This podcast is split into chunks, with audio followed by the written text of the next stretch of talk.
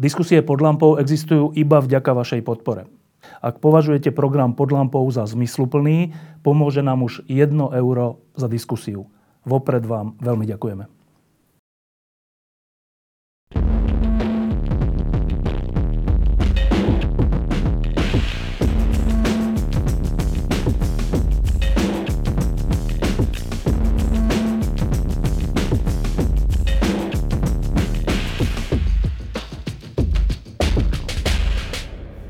Na Slovensku, ktoré sa teda formálne e, považuje za katolickú krajinu, e, sledujeme tým pádom v logike veci najmä to, čo sa deje v katolíckej cirkvi. A ono sa tam deje všeličo od e, arcibiskupa Sokola až po arcibiskupa Bezáka, od tých, ktorí sú za pápeža Františka, až po tých, ktorí sú proti nemu, e, od tých, ktorí sú zaslušné Slovensko, po tých, ktorí si myslia, že to je niečo zlé, e, to hnutie.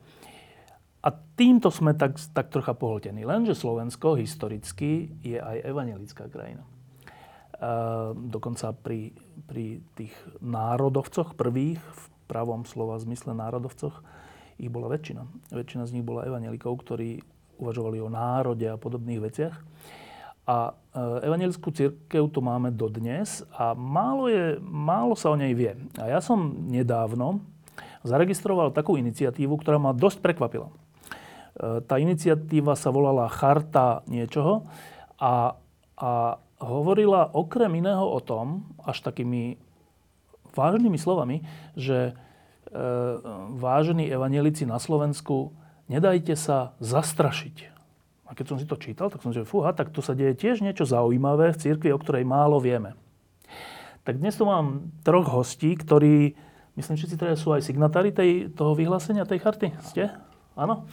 Tak, hneď prvá otázka, aby sme, aby sme mm, vstúpili rovno do jadra toho problému, že v evangelickej cirkvi na Slovensku sa deje taká vážna vec, že vy považujete za potrebné ľudí povzbudzovať k tomu, aby sa nedali zastrašiť? Je to aktuálne. Až tak?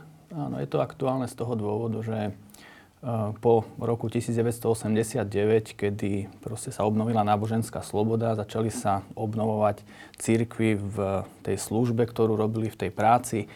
Komunity prakticky, ľudia mohli začať chodiť slobodne do kostolov, začali sa, začala sa vo väčšej miere realizovať evangelizácia, prišla taká eufória v tých 90. rokoch. A to isté sa v zásade týkalo aj evangelickej církvy s tým, že dnes sa nachádzame o 30 rokov ďalej a um, evanielici um, majú situáciu, kedy sa dosť ťažko komunikuje vnútri cirkvi. Stratila sa taká dôvera, by som povedal, navzájom uh, pri nejakom rozhodovaní.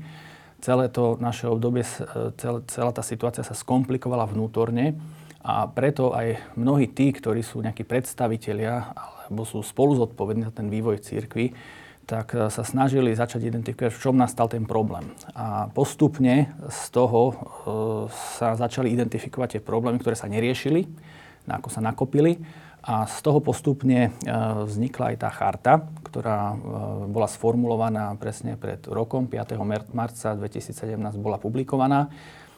Podpísalo sa pod ňu viac ako 700 signatárov z radov tak duchovných, ako aj laických pracovníkov, členov cirkvy. A tá e, charta, e, celý názov je Charta na ochranu hodnot reformácie a obnovu evangelickej cirkvi a Augsburského vyznania na Slovensku e, apeluje na to, aby nejakým spôsobom sme ozdravili církev. Lebo aj tá súčasná štruktúra organizačná má svoje ťažoby, nedokonalosti. Po roku 89 sa nepodarilo tie veci, ktoré bolo potrebné dokončiť, napríklad nejakú organizačnú štruktúru zlepšiť alebo systémy rozhodovania. A mnohé iné veci do toho prišli, tak preto tá charta to pomenovala, aký je stav veci, kde sa nachádzame, kam chceme ísť, akú evangelickú církev nechceme a naopak, akú chceme, akú víziu proste máme pred sebou a ponúkol sa tento dokument aj ako určitý programový dokument pre, pre tých, ktorí budú spolu rozhodovať do církve. No, pokiaľ si ja pamätám od roku 89, tak e, čo sa týka katolíckej cirkvi, tak tie všelijaké aj škandály, ale aj pozitíva boli pomerne široko pomenované. Ehm, bolo postavených veľa nových kostolov, obnovených, boli obnovené rôzne rády, ktoré boli zakázané, ehm, boli obnovené semináre, teda pre štúdium mladých ľudí, teológie a podobne. Trocha vznikol problém, že stále menej mladých ľudí sa hlási do tých seminárov, ale to je iná otázka. Ale teda niečo sa dosiahlo a niečo sa naopak pokazilo a niečo sa aj stratilo. Katolícka církev mala v roku 89 veľkú autoritu, danú tým, že počas komunizmu vzdorovala a mnohí z ľudí aj trpeli, najmä tí, čo boli v tajnej cirkvi a ďalší. Toto všetko o evangelickej cirkvi si vlastne nepamätám. Pamätám si čo sa týka evangelickej cirkvi na Slovensku, že bol problém, eh, že s, nejakým, s nejakou spoluprácou s EŠTB v nejakých, u nejakých vysokých predstaviteľov evangelickej cirkvi. Eh, ale viac si toho vlastne nepamätám. Tak skúsme najprv pomenovať, že čo sa od roku 89 eh, vlastne podarilo, či, či bolo vôbec treba niečo obnoviť, či bolo treba stavať nové kostoly alebo podobné veci, alebo čo, čo sa vlastne dosiahlo? Ja som teda vstúpila, ako stala som sa veriacou v roku 95, čo je zhruba už tiež určitý čas, ale ako som ja sledovala vlastne ten vývoj tej evanieckej cirkvi, tak v podstate došlo k obnoveniu činnosti školstva evanického, diakonie, e, bola veľká e, rozvoj misijnej služby, e, obnova samozrejme, že chrámov, podarilo sa včleniť Evangelickú bohosloveckú fakultu do eh, prostredia Univerzity Komenského, čiže ten veľký boom tej náboženskej slobody, tej radosti. Vrátili ten... sa aj nejaké budovy? Eh, samozrejme, že to bol súvis... Áno, áno, určite sa, tam bola celá séria proste reštitučných konaní, ktoré prebiehali, čiže to všetko proste sa odohralo. Ten nástup toho rozvoja, obnovy, bo myslím si, že úžasne a doteraz žijeme vlastne z tých, z tých plodov práce našich predstavov predkov a my vstupujeme vlastne do ich stôp. A e, potom sa odohralo niečo, s čím sme vlastne nepočítali, že sa vlastne církev ako keby začala strácať aj sama v sebe a začala sa veľmi uzatvárať do seba a začala vlastne mm, sa formovať veľmi autoritatívnym spôsobom alebo sa správať autoritatívnym spôsobom. E, my, čo tu sedíme, sme laici, nie sme teológovia, nie sme farári a naša církev bola vždy známa tým, alebo stojí na synodálno-presbyteriálnom systéme. To znamená, že vlastne laici majú paritné zastúpenie e, v riadení a tak ďalej. Uh, začalo sa tu niečo odohrávať ako koncentrácia moci v ruke niekoľkých ľudí a tým pádom sa vlastne oslabovali, pomaly sa oslabovali všetky prirodzene fungujúce zložky uh, v cirkvi, oslabovala sa spolupráca so, spoločenstvom, napríklad Evanieckej mládeže. Prestali byť podporované tieto aktivity, ktoré prirodzene rástli v prostredí zborov, v prostredí cirkvi. Takže začal sa hľadať, hľadať vnútorný nepriateľ, začali sa prenasledovať názoroví oponenti, začali sa nedávať súhlasy k voľbám farárom, seniorov, v jednotlivých teda zboroch, cirkevných zboroch, začali byť vykonštruované kauzy a disciplinárne konania. Jednoducho toto proste, tohto sme svetkom a toto nás veľmi boli a ťaží, lebo toto nie je, toto nie je správne a nie je to správne ani voči, voči dedictvu cirkvi, ktorú, ktoré nestieme spoločne. A keď hovoríte o týchto veciach, ku ktorým sa hneď dostaneme, že to hovoríme o posledných desiatich rokoch alebo 15 rokoch alebo niečo také? To obdobie sa možno z tých posledných 15 rokov je takto postupne sa to e, nabalovali tie problémy a možno tých posledných 12 rokov je také obdobie, ktoré sa dosť kryje aj s mandátom práve teraz e, dosluhujúceho generálneho biskupa Klátika. Miloša Klátika a tiež aj vlastne biskupa západného dištriktu, pretože obaja sa stali biskupmi na základe toho, že oni spolupracovali ako v cirkevnom zbore Petr Žalka ako farári zborovi ale prakticky išli do tej spolupráce na úroveň biskupov. A kto je ten biskup západného dištriktu? Volá sa Milan Krivda. Milan Krivda a Miloš Klátik sú teda vedenie e, Evangelickej cirkvi? Dosť, e, dosť rozhodujúcim spôsobom vstupujú ako do tých procesov.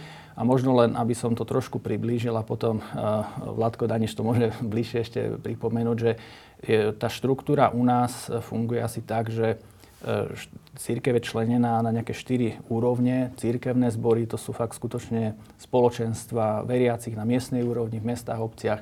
Tie sa združujú v seniorátoch, povedzme, to sú také malé regióny, tých je 14 na Slovensku.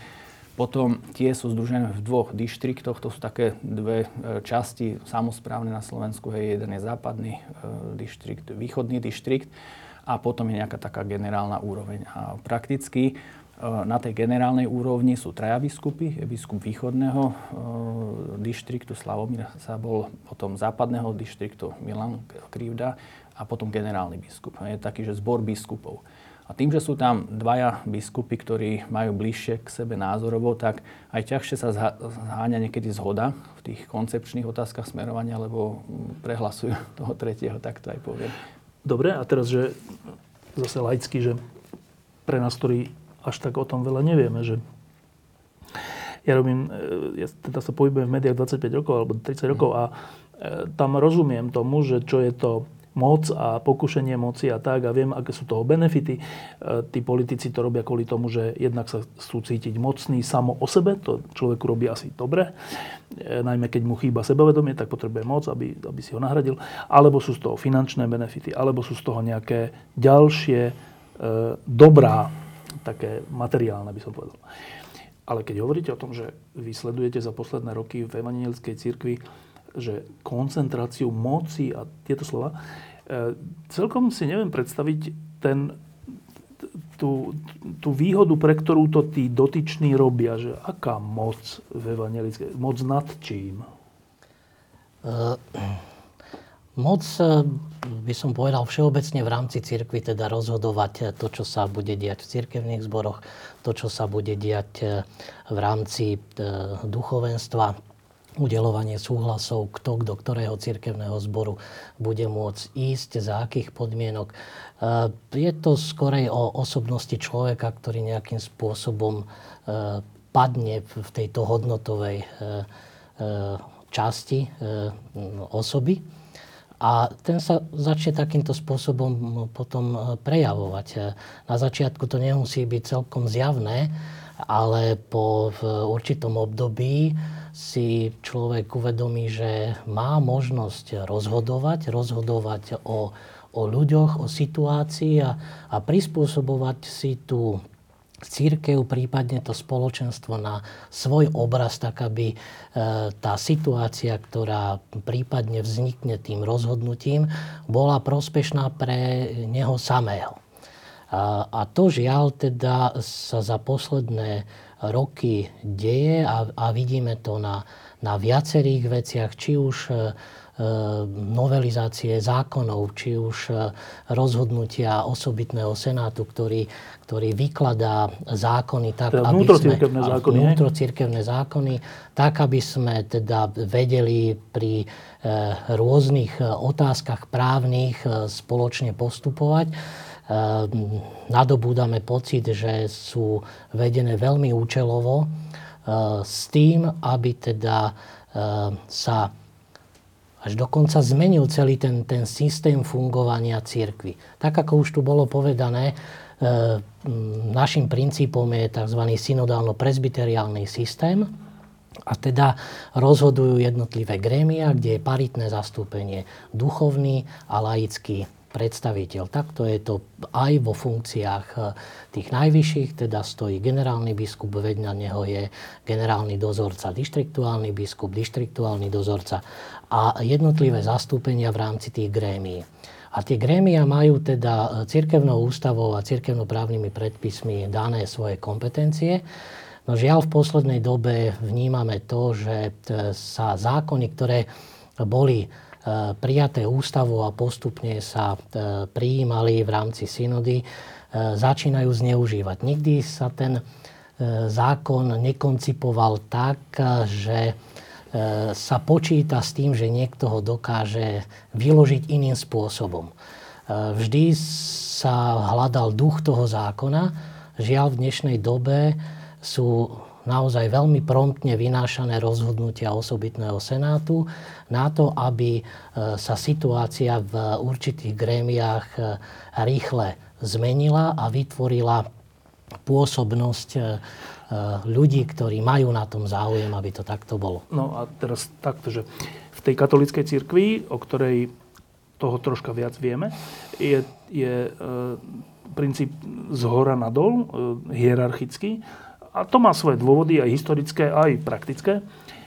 ale pokiaľ viem, tak v evangelickej cirkvi, respektíve všeobecne v protestantských cirkvách, e, je práve že samozprávny princíp, že jednotlivé, neexistuje jeden pápež, tak, tak, tak evangelický alebo protestantský, takisto neexistuje nejaké vedenie, ktoré má nejaké rozhodovacie právomoci o jednotlivých církevných zboroch alebo kostoloch alebo tak. Aspoň takto to viem, že takto to funguje to v evangelickej cirkvi alebo v protestantských cirkvách všeobecne.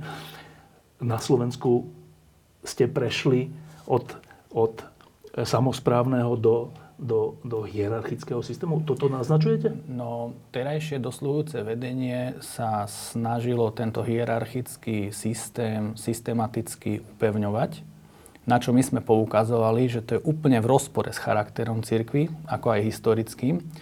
A práve preto, že sa začalo o tom debatovať, a čo debata a diskusia je úplne blízka evangelickému prostrediu, tak v prostredí našej cirkvi nastalo to, že tí, ktorí začali na to upozorňovať, tak začali byť nejakým spôsobom postihovaní, dokonca by som povedal až prenasledovaní.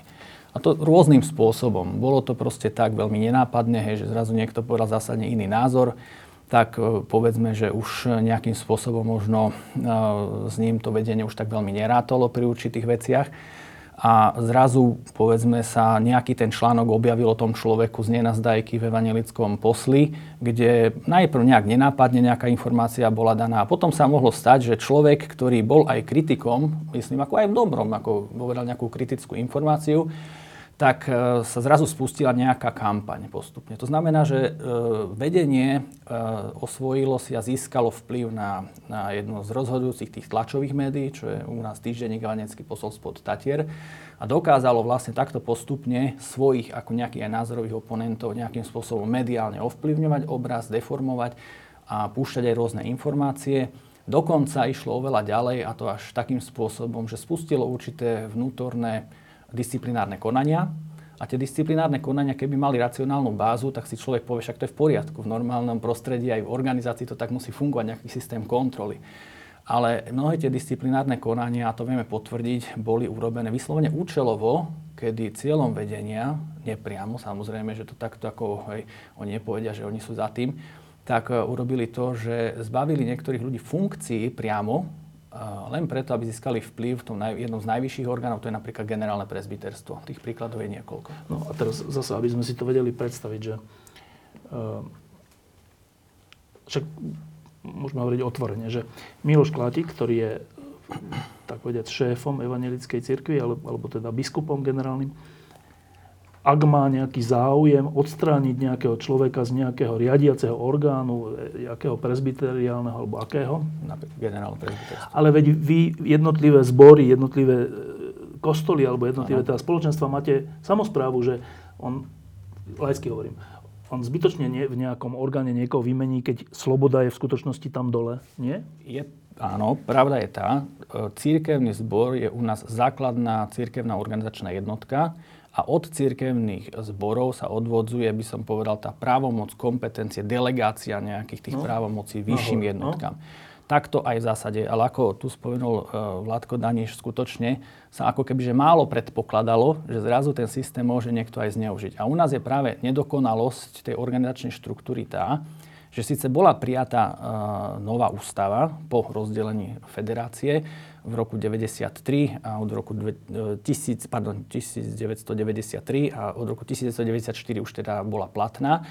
Ale nedotiahli sa práve určité veci a to sú napríklad e, e, zjednodušenie organizačnej štruktúry, ostala príliš zložitá, ostala v rámci organizačnej štruktúry jedna jednotka, my tomu hovoríme generálny biskupský úrad, čo pokiaľ je to nejaký podporný úrad, je to v poriadku. Ale problém je v tom, že práve takto postavený generálny biskupský úrad, ako je teraz, tak on vznikol hlavne v 50. rokoch 20. storočia ako politický nástroj na kontrolu církvy a to proste sme sa nedokázali s tým vysporiadať, aby sa to transformovalo na nejakú funkčnú kanceláriu, ktorá proste robí skôr podporu církevným zborom a tým zložkám. K tomu nedošlo a naopak aj Miloš Klátik v roku 2006 získal mandát generálneho biskupa s tým a on hovoril, že áno, generálny biskupský úrad bude prvá. Jedna z prvých vecí, proste, ktorú ako nejakú transformuje, urobí z toho nejakú inú proste zložku alebo kanceláriu. Takú, no. prakticky stal sa presne pravý opak, to znamená, urobil nejaké prvé kroky a ľudia boli prekvapení, že proste funkčné zložky církvy, napríklad aj univerzitné pastoračné centrum alebo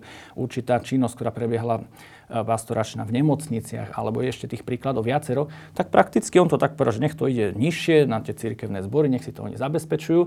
Ako hľadali by sme v tom možno nejakú decentralizáciu, ale v skutočnosti to nebola decentralizácia, bolo to len vyčistenie toho priestoru na to, aby skôr získal prostredie administratívnej podpory na tú prácu toho úradu pre tie svoje ciele. A tie ciele neboli nikdy sformulované. Dokonca by som povedal, aj tie programové ciele v cirkvi našej neboli nikdy jasne sformulované v tom, že kam chceme ísť ako dlhodobo ísť, že v, ro- v rozvinutí práce neviem, sociálnej, diakonickej, hĺbkovej v rámci tých církevných zborov a na synode, ktorá je najvyšší orgán cirkvi, hej, takýto dokument nebol prijatý. Takže vlastne vznikol priestor na to, aby on tak prakticky ukázal, že tak toto je ten môj prístup, hej, zatiaľ sa to akceptovať, hej, že dobre, tak asi takto to myslel dobre, ale sa ukázalo časom, že to ide opačným smerom. To znamená, tá moc sa začala upevňovať, tie, tie, tie rozhodnutia sa začali zbierať do rúk jedného človeka, predsedníctva, cirkvi, čo je generálny biskup, generálny dozorca. Takže vedeli by sme k tomu povedať pár príkladov a pre nás je však určujúce to, že tento rok je rok teda volieb nových biskupov. E, toto 12-ročné obdobie končí a my sme aj našimi tlačovými správami, aj aktivitami, aj tým, že vydávame reformačné e, listy ako hnutie evangelických pracovníkov, apelovali, prosili členov cirkvi, aby teda skutočne tých nových kandidátov nejakým spôsobom skúmali, že aká ich doterajšia práca, čomu sa venovali, hej, a kam chcú tú církev posunúť. No a teraz ale počkajte, že z toho, čo ste povedali, tak keď by som to povedal do takého zrozumiteľného jazyka, tak vy vlastne hovoríte, že e, generálny biskup v záujme svojich nejakých cieľov, ktoré ani nie sú až tak úplne jasné, ale hovoríte o moci, e, dokonca postupuje tak, že niektorých ľudí v nejakých orgánoch nefér z niečoho obviní, nie on osobne, ale cez všelijaké evangelické posly alebo cez, cez všeličo. A tí ľudia sú nefér alebo v rozpore aj dokonca s vnútornou ústavou cirkvi vyhadzovaní zo svojich pozícií? Toto? Jednak ide o, rôzne formy takéhoto odstránenia ako z, z rozhodujúcich možných ako grémy.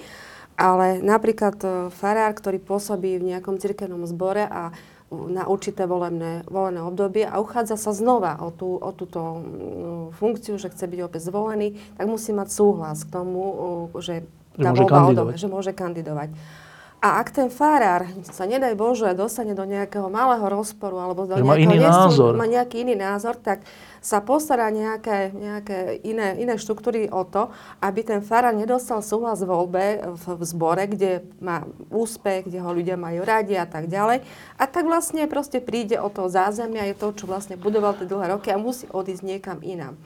To proste sú, nie, nie sú férové kroky. Alebo čo ja viem, chce mm, kandidovať na seniora v danom e, senioráte a tiež sa nájde nejaká zámienka, ako proste mu to znemožní. Čiže e, v podstate e, tu sa tak veľmi, veľmi nešťastne vykonštruovala taká atmosféra. My konec koncov sme na Slovensku, takže vieme, o čom hovoríme. A veľmi to, to čo sa odohráva ako v našej cirkvi, je trošku ako podobné. podobné, ako čo sa odohráva v spoločnosti, že že keď vám zoberú kúsok e, krajička, ešte vám niečo ostane, ešte vám, aj však ja to ešte vydržím. A tak to vlastne všetko, všetko vždy sme vydržali, až vlastne sa niečo zlomilo. A toto hnutie evanických laických pracovníkov, alebo laikov, alebo proste určitá skupina povedal, že ako dosť, že takto by to nemalo byť, že poďme s tým skúsiť niečo urobiť aspoň tak, že budeme na to poukazovať, že pomenujeme, že, že pokúsime sa tých ľudí nejako motivovať k tomu, že vráťme našej evanickej cirkvi dôstojnosť, vráťme jej to, čo, čím bola, Ehm, obnovme ju, proste nech má ten misijný zápal v sebe, nech slúži proste spoločnosti, ehm, nech sa tu nehráme na nejakú uzavretú komunitu a nech prestanú tieto úzkoprsé žabomyšie vojny a toto hlboké sprimitívnenie, aj, e, ktoré nastalo v komunikácii, ale aj v takom rozmýšľaní, že proste, keď nie si môj kamarát, tak ty nedostaneš. Proste toto to musí prestať. Ehm, keď e, hovoríme o tomto odstraňovaní ľudí alebo tak z pozícií, ktorí majú v niečom iný názor. To znamená, z toho mi vyplýva, že ako keby cieľom toho šéfstva, hoci opakujem, že vy ste skôr samozprávna církev, čiže tam ťažko aj hovoriť o šéfstve. Dobre, že, že cieľom je čo? Že poslušnosť? Skorej získanie toho vplyvu. Získanie toho vplyvu, pretože, ako hovoríte, tá moc pochádza zo spodu, sú delegovaní ľudia. Ale prichádzate e, do určitých momentov, kde môže e, ten vyšší cirkevný orgán zasiahnuť. Napríklad e, Bratislavský seniorát vypísal voľby na seniorálneho dozorcu, kde teda boli prihlásení kandidáti. Jeden z nich bol Eh, dozorcom západného dištriktu, prešiel cez kandidačnú poradu, prešiel cez voľby cirkevných zborov, eh, dostal teda dostatok hlasov na to, aby bol zvolený.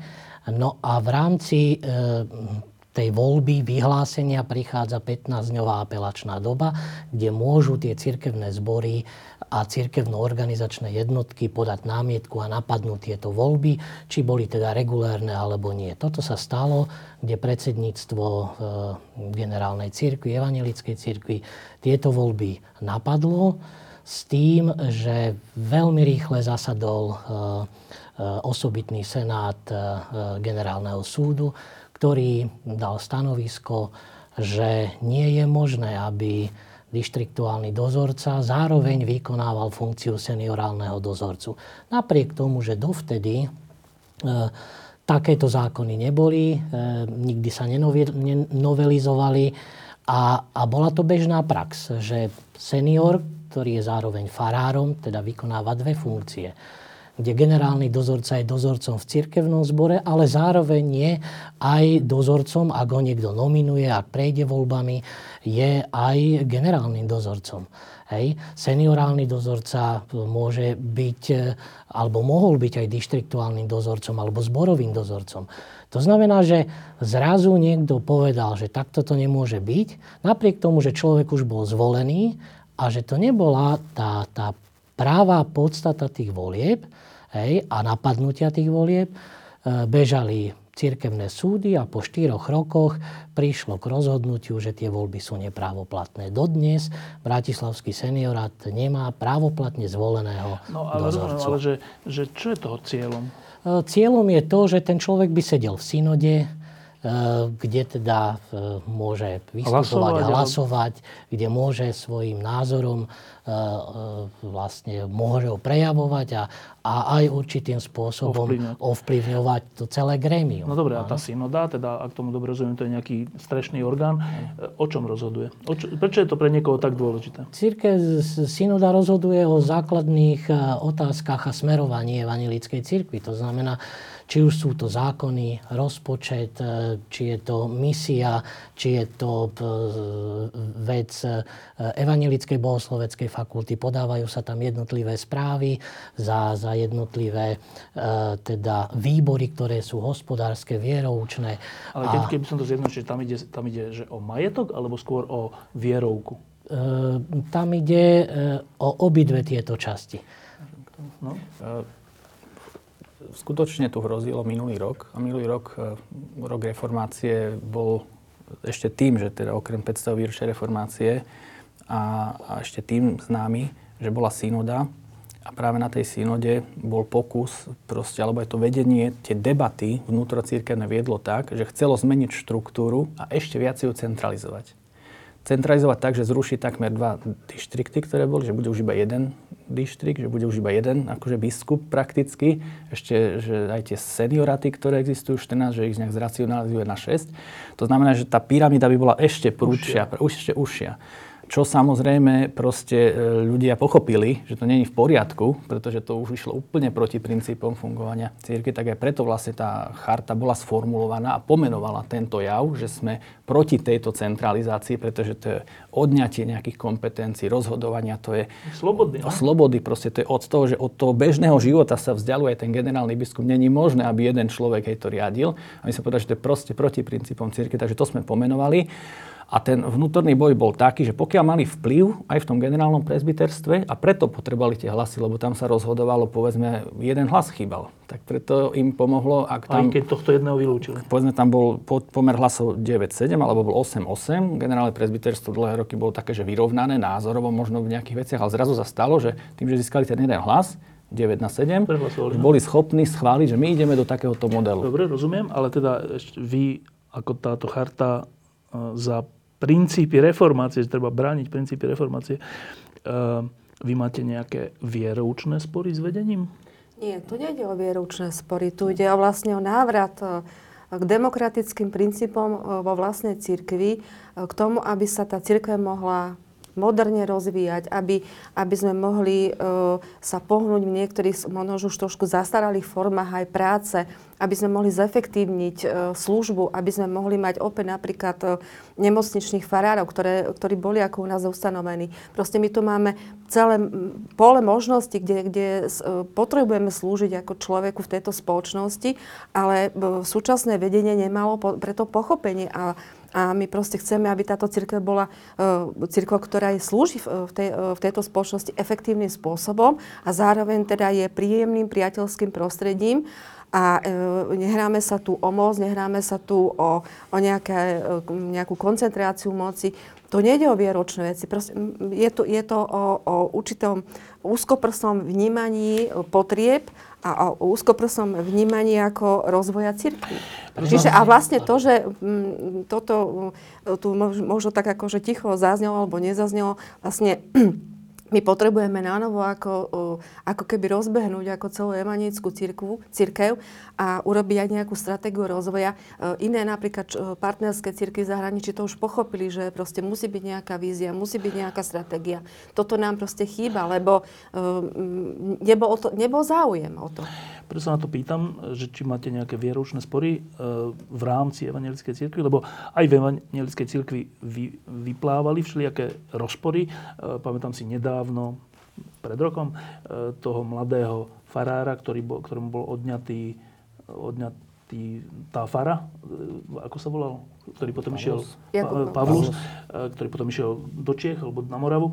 E, tiež mal som tu pod lampou pána prostredníka, tam tiež bol nejaký problém s tým, či môže učiť alebo nie. Neviem ani vlastne, ako to dopadlo, či ešte môže učiť na, na na teologickej fakulte alebo na bohoslovenskej fakulte. Na bohoslovenskej fakulte.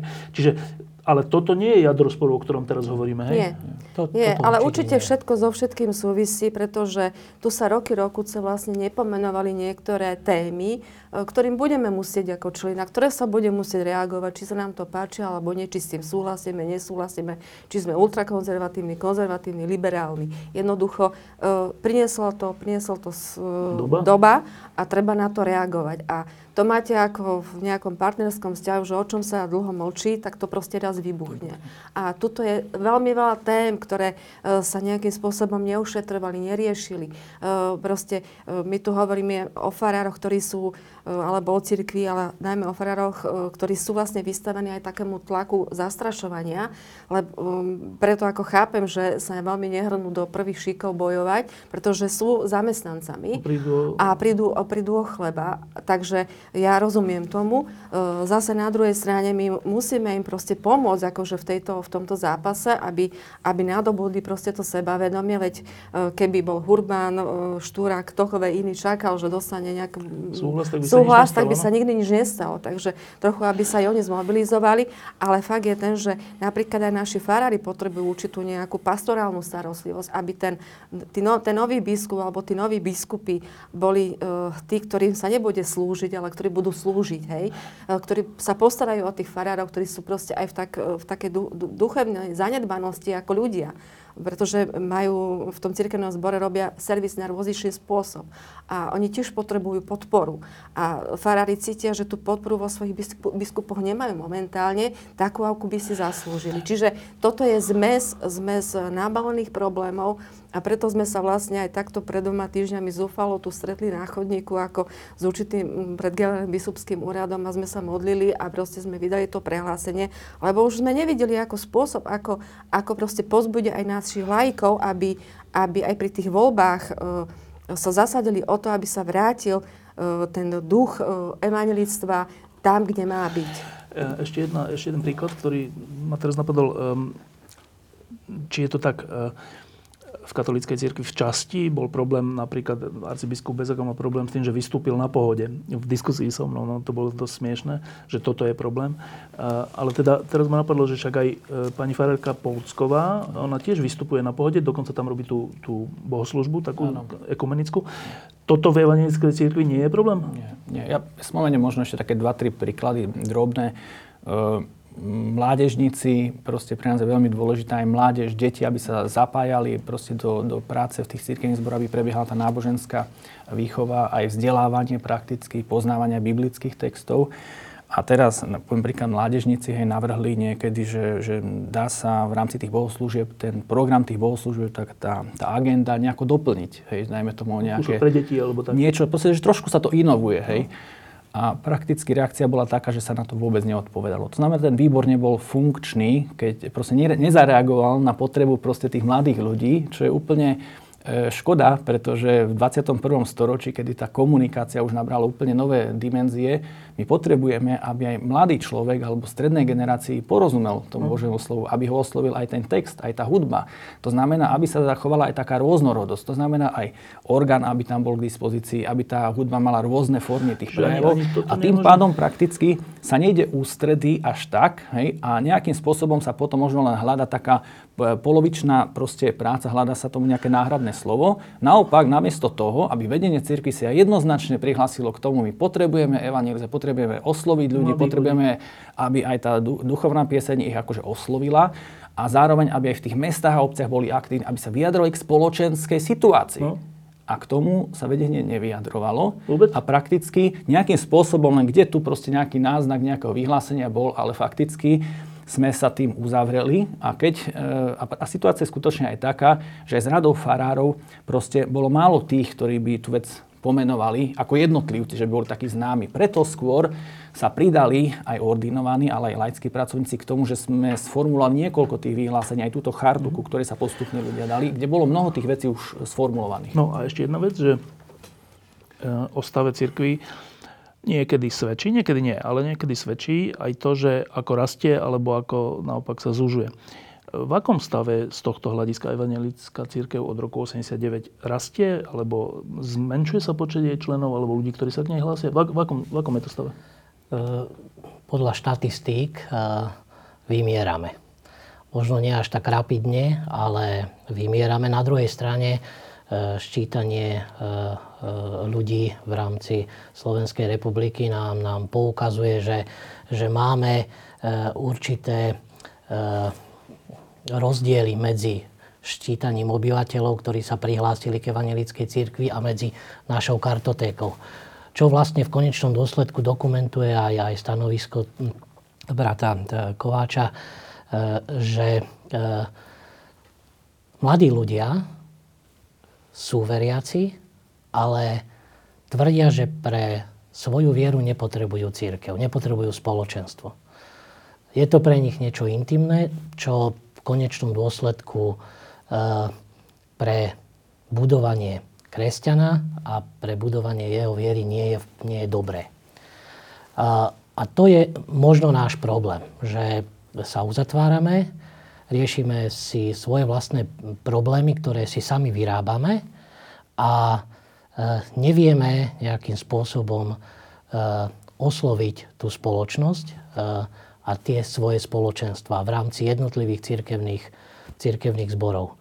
Tu by sme si mali práve brať príklad z tej našej histórie, ktorá je na, na predstaviteľov evangelickej cirkvi veľmi bohatá, ktorí pracovali aj, aj v spoločnosti, či už to boli župani, alebo boli v Národnom zhromaždení, v Národnej rade. E, to 19. storočie je, je naozaj veľmi bohaté na nich, ale zase nemôžeme zostať len pri nich a spomínať na nich. Práve je potrebné, aby sme otvárali tie možnosti a tá církev, aby nezostávala uzatvorená, čo momentálne sa javí, že je, že je tak. Sú naozaj církevné zbory, ktoré sú veľmi progresívne, ale sú také zbory a také senioráty, ktoré z roka na rok e, e, počítajú menej a menej e, ľudí. Čiže keď hovoríte, si povedal, že, že vymierame, tak to, myslíte týmto, že, že gro ľudí, ktorí v evangelickej cirkvi chodia na bohoslužby, sú starší ľudia a, a tí, keď vymierajú, tak, alebo keď od, odchádzajú, tak mladí ich nenahrádzajú? Áno. Dá sa to takto zadefinovať, že keď e, prídeme k nám na bohoslužby do našich evangelických cirkevných zborov, tak je viditeľné, že sú to e, ľudia, ktorí sú nad 50 rokov a vyššie. E, je naozaj menej celých rodín, ktorí prichádzajú, menej detí. A preto je potrebné túto prácu rozvíjať, pretože církev a evangelická církev má čo dať jednotlivcovi, ale aj tejto spoločnosti. Teda niekedy je duch doby taký, že nech by církev bola seba dokonalejšia, tak ľudia proste do nej neprichádzajú alebo dokonca odchádzajú. Nevždy sa to dá asi pripísať stavu tej ktorej církvy. Ale veľmi často to tak je, že to, či je církev atraktívna, a teraz nemyslím nejak bulvárne atraktívna, ale že či, či má čo ponúknuť, či je pre ľudí zaujímavá, mladých ľudí, že to je jej zodpovednosť, to je asi častejší prípad teraz, keď hovoríme o evangelickej cirkvi, tak vy vlastne máte to stanovisko, že to, že vymierame, e, súvisí s tým, ako sa tá církev navonok správa? Do určitej miery áno, si myslím. Ono to, to má určitý aj historický e, podnet. 40 rokov tu bol komunizmus, ktorý bránil fungovaniu tej cirkvi boli zrušené tie sociálne práce v rámci cirkví, diakonia, eh, školstvo, toto všetko, čo vlastne podporovalo a kde, kde vlastne tí ľudia si uvedomovali, čo im tá církev dáva. Či už to bolo vzdelanie, alebo potom tie sirotince, starobince. Eh, Len to už je 30 rokov to dozadu? Je, to je 30 rokov dozadu a my sme nejakým spôsobom pri riešení tých vlastných problémov zabudli rozvíjať tú prácu. Naštartovala sa v tých 90. rokov, e, takisto sa rozvíjala, ale momentálne by som povedal, že niekedy prijímame rozhodnutia, ktoré sú kontraproduktívne. Máme tu spoločenstvo evangelickej mládeže, ktoré teda funguje, je registrované ako občianske združenie a zrazu príde rozhodnutie e, a uznesenie z generálneho prezbiterstva, že sa zakladá iné mládežnícke, mládežnícka organizácia v rámci jednotlivých cirkevných zborov. Inak sa nazve, hej, to znamená, že, že vlastne navzájom ako keby sme si vytvárali konkurenciu, A to preto, čo je pre mňa lebo tam to prvé nelogické. nebolo pod kontrolou, alebo prečo? Uh, áno, pretože majú svoje vedenie, majú svoje názory mladí ľudia, majú svoje požiadavky. To isté aj, aj v rámci vzdelania Máme tu bohosloveckú fakultu, máme tu e, biblickú školu v Martine, jedna vzdeláva duchovných, druhá laických predstaviteľov e, v rámci evangelickej cirkvi a zrazu tu príde myšlienka a odsúhlasí sa vytvoriť nejakú evangelickú akadémiu, ktorá nebola jasne zadefinovaná, koho má vzdelávať, kto bude vzdelávať, na čo bude vzdelávať, kde bude. Zase, že e, aby to bolo pod kontrolou? Takže vy ste to tak to iba podotkli, neviem kto, že existuje aj nejaký tlačový orgán Evangelickej cirkvi, ak je to tlačový orgán, neviem. Eh, Evangelický posol spod sa volá. Eh, to je, to je oficiálny orgán Evangelickej cirkvi, tak je to zadefinované? Posol Tatier je vlastne týždenníkom s vyše storočnou tradíciou a vydáva ho vydavateľstvo Tranosius, akciová spoločnosť. Ktorá je kým vlastne? No? Uh, ktorá je vlastne na uh, evanickou cirkvou ako akcionár. Ak sú tam akcie, ako má tam hlavnú časť akcií ako predsedníctvo cirkvy, potom sú senioráty, senioráty, dištrikty a, a, a jednotlivci. No a Trausil si teraz vlastne pripomínal 120. výročie založenia. Významné Veľmi významné, význam, významné vydavateľstvo. Ja som robila doktoránskú dizertačnú prácu, ktorá vlastne skúmala uh, evaniecký posol v medzivojnovom období. Uh, taktiež Strážna Sionia, Nový rok, proste prešla celou, som celou touto históriou, čiže áno, je to veľmi významné evaniecké vydavateľstvo ktoré sa momentálne tiež žiaľ profiluje týmto spôsobom, že teda vydáva periodikum, ktoré sa odklonilo od svojho pôvodného poslania. To znamená, že informovať veriacich, informovať o, živote cirkvi, formovať ich duchovne, pozbudzovať ich, dať reflexiu, obraz vlastne o živote cirkevných zborov, spoločenstiev a tak ďalej, rôznych aktivitách. Stalo sa priestorom pre škandalizovanie osôb, či duchovných, či laikov. A proste sú tam publikované texty, ktoré jednoducho nemajú čo nielen so žurnalistikou, ale proste s, s, so slušnosťou, so slušnosťou ako, čo dočinenie. A nás to veľmi trápi, že vlastne toto periodikum je takto dlhodobo zneužívané. A na tento spôsob a kto, a pritom boli vlastne vydané x opatrení, toto by kolega Kovač mohol povedať, že x vlastne víziev, aby proste toto periodikum takto nekonalo a napriek tomu, ako prináša tieto texty, s čím ja sa osobne nemôžem nejako identifikovať alebo proste to prijať za, za normálne, keďže som videl vlastne, ako sa skromne tento evanický posol spotateľ začal v roku 1910 vydávať na farách, proste robili ho farári, postupne sa profesionál, ako aj ostatné, akože cirkevná tlač. A proste mal to svoje zameranie, svoj, svoj cieľ a zrazu je tam niečo, čomu proste ako normálny človek nerozumie že pre, prečo sa to píše, kto to, do tým čo sleduje a na čo to je vôbec dobré.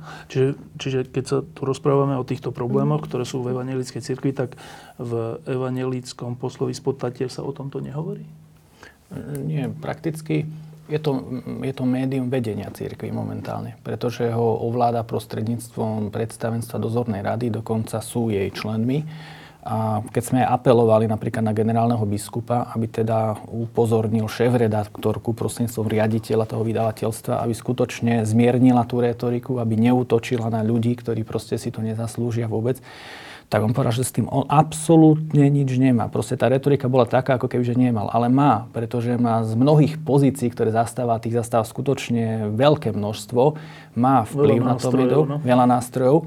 A dokonca potom, ako prijali uznesenia aj zborové orgány, konventy cirkevných zborov, seniorátov, dištriktov k tomu a apelovali opäť na Tranosciu za vedenie, aby skutočne sa nejakým spôsobom e, dostal do nejakého štandardu, kultúrne začal komunikovať, hej, a neposlúchli. E, prijalo uznesenie, prijal synoda, najvyšší orgán cirkvy, a dá sa povedať, že vedenie cirkvi to bagatelizovalo, dosť, až zosmiešňovalo. To znamená, že situácia je proste taká, že neprebehla u nich žiadna reflexia, že to nie je vec jedného Hoci človeka. samotné vedenie, teda tá synoda povedala, že by to mali? Presne tak. Tam dokonca je taká situácia, že práve to vedenie tým, že tú centralizáciu chcelo až do takej absurdnosti proste dosiahnuť, tak sa ukázalo, že tá synoda si zachovala skutočne tie prvky jednak demokracie, samozprávnosti a vyváženosti, by som povedal, proti? že sa postavila proti a pomenovala, Ale že nie, nemôže sú.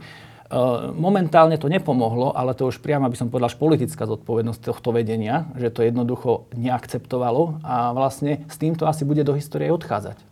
Tak, ehm, k záveru. Eh, teda to, čo to počúvam a úplne prekvapuje z toho hľadiska, že eh, církev, evangelická, katolická, akákoľvek, má byť o láske a o nejakej slobode a o nejakej vzájomnej pomoci a vy tu hovoríte o, o šikanovaní ľudí alebo o nepravdivých informáciách, manipulácií cez, cez tlačovinu a všeličo podobné. To, nie, to nie je dobrý stav. A teraz budú uh, voľby nového vedenia generálneho biskupa. To bude tento rok ešte? Áno, nasledujúci mesiac. Už nasledujúci mesiac? Áno. To budú iba kandidáti, nie? Alebo...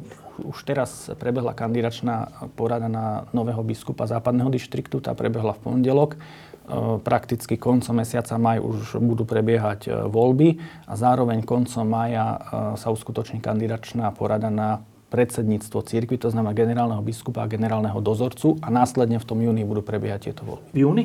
Áno. Čiže to je za chvíľu? Áno. Tak, to je, tak máte pred sebou dôležité obdobie, evanelici. Tak možno, že by bolo zaujímavé, neviem, tak však ja to môžem skúsiť. Tak ak v evangelickom poslovi to nejde, tak tu to určite ide, že tak ja sem zavolám generálneho biskupa Klátika a nejakého ďalšieho kandidáta, zrejme teda aspoň bude nejaký iný kandidát? Áno, budú. budú. Hej, hej, hej. budú? Tak e, zavolám všetkých, ktorí budú, ak ich nebude príliš veľa. Budú, bude ich príliš veľa? Myslím, že nie. nie. Maximálne 5. Maximálne 5, a tak tých, povedzme, troch najdôležitejších zavolám. E, prídu? Uvidíme, či nájdú odvahu. Čo myslíte?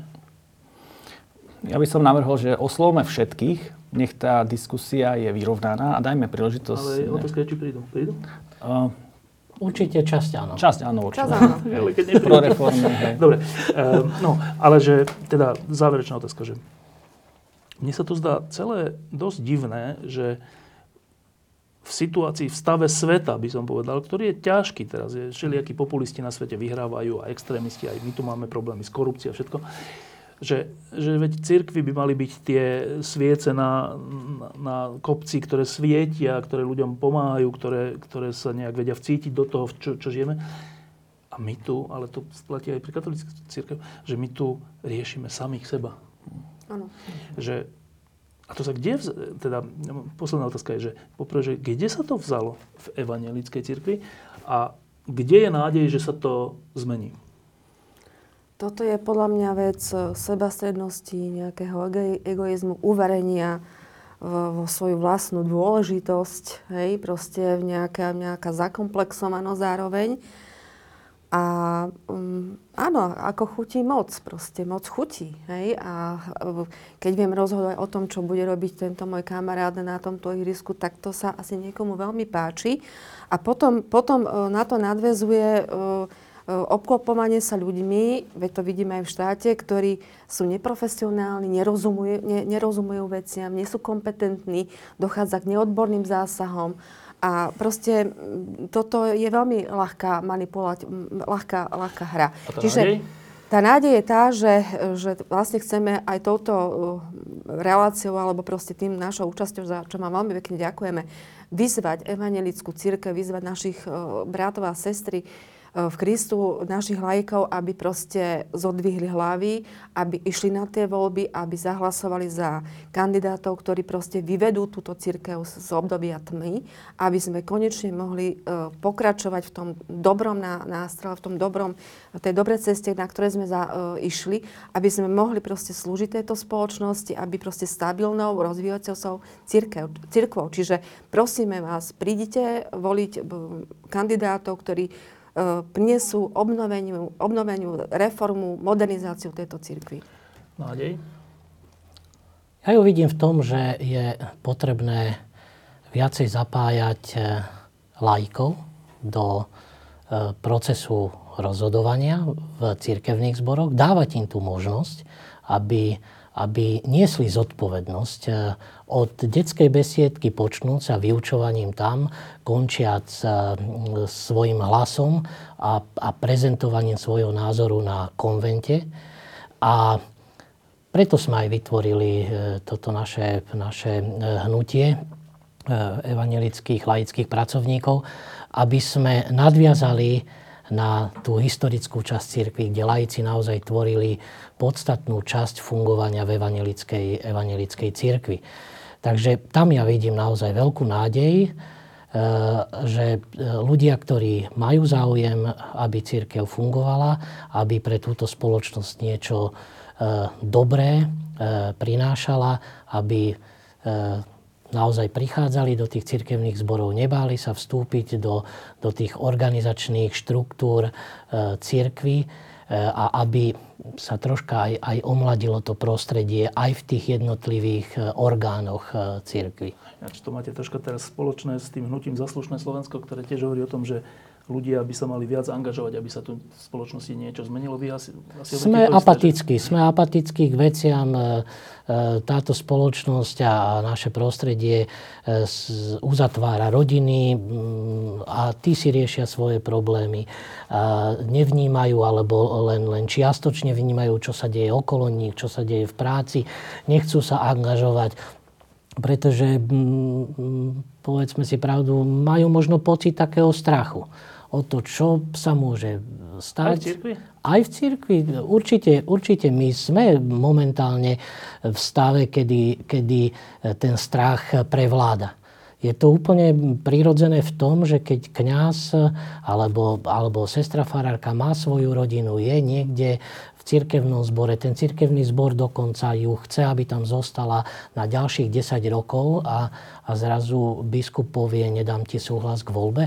To znamená, že pokiaľ ju ten biskup nevymenuje za námestnú farárku do toho cirkevného zboru, kde bola, tak ona musí odísť India. Stalo sa to, že, že sestra farárka z Beckova dostala e, poverenie na opačnú stranu e, dištriktu, niekde do Rimavskej píly, kde určite aj tam by bola prospešná, ale má deti, má manžela, ktorý pracuje tuto na, na západnom Slovensku. To znamená, že ten biskup musí vnímať aj, aj situáciu kontext, no? toho, toho napriek tomu, že teda e, cirkevný zbor mal záujem o, o jej službu na ďalšie to bolestné obdobie. Nádej. História hovorí, že častokrát ľudia zlyhajú, keď sa dostanú do vysokej funkcie. My musíme urobiť také opatrenia, myslím aj teraz tá legislatíva vo vnútri církvy organizačné, že zjednodušiť tú církev, zjednodušiť ju. Není to zložité. Máme vypracovaný taký model proste aktualizácie ústavy, ktorá proste tu moc približí opäť církevným zborom, zjednodušia sa veci a skutočne nebudú nastávať takéto konflikty alebo situácie, kde jeden človek proste môže ovládnuť aj rozhodovanie a nejakým spôsobom to odkláňať od toho, kam církev má ísť. Pre mňa je teda nádej o to, že to je sformulované, je, je silné zázemie aj, aj ordinovaných pracovníkov, farárov, aj laických pracovníkov, ktorí tomu rozumejú, že je potrebné takú aktualizáciu urobiť ústavy a teda zlepšiť tieto zákony naše. Je tu silná generácia a silná skupina pracovníkov e, církvy v diakonii, ktorí e, učia deti, e, pracujú v nedelných besiedkách, pomáhajú v akékoľvek práci v tých církevných zboroch. To je úplne úžasné. Keby sme každý jeden príbeh týchto ľudí proste si povedali, tak by to bolo skutočne na roky proste tých príbehov a my potrebujeme, aby títo ľudia boli povzbudení a dať im šancu, aby tú prácu mohli rozsievať, aby mohli zapojiť tých ďalších. Toto je pre nás tá nádej. Nádejou pre nás je Pán Ježiš Kristus, ktorý jednoducho nám môže pomôcť v tejto zmene, že budeme sa spoliehať aj na to, že prakticky tá nová generácia, aj tí prichádzajúci ho budú poznať. Um, cítim to tak, že je fajn, že ste sa ozvali. A vlastne vám držím palce, aby sa vám to podarilo. Ďakujem, že ste prišli. Ďakujem. Ďakujem. Ďakujeme pekne. To je hrozné, že toto, toto my musíme v cirkvách riešiť. Namiesto toho, aby sme riešili, že ako pomôcť niekomu, tak riešime, že mocenské záujmy jednotlivcov. A to je taká ako úplne temná mysel. Proste, Sekundárne veci sa dostávajú do, do... proste také, ak... Um, je to také Brat- ako stredovek. Smutné. Diskusie pod lampou existujú iba vďaka vašej podpore. Ak považujete program pod lampou za zmysluplný, pomôže nám už 1 euro za diskusiu. Vopred vám veľmi ďakujem.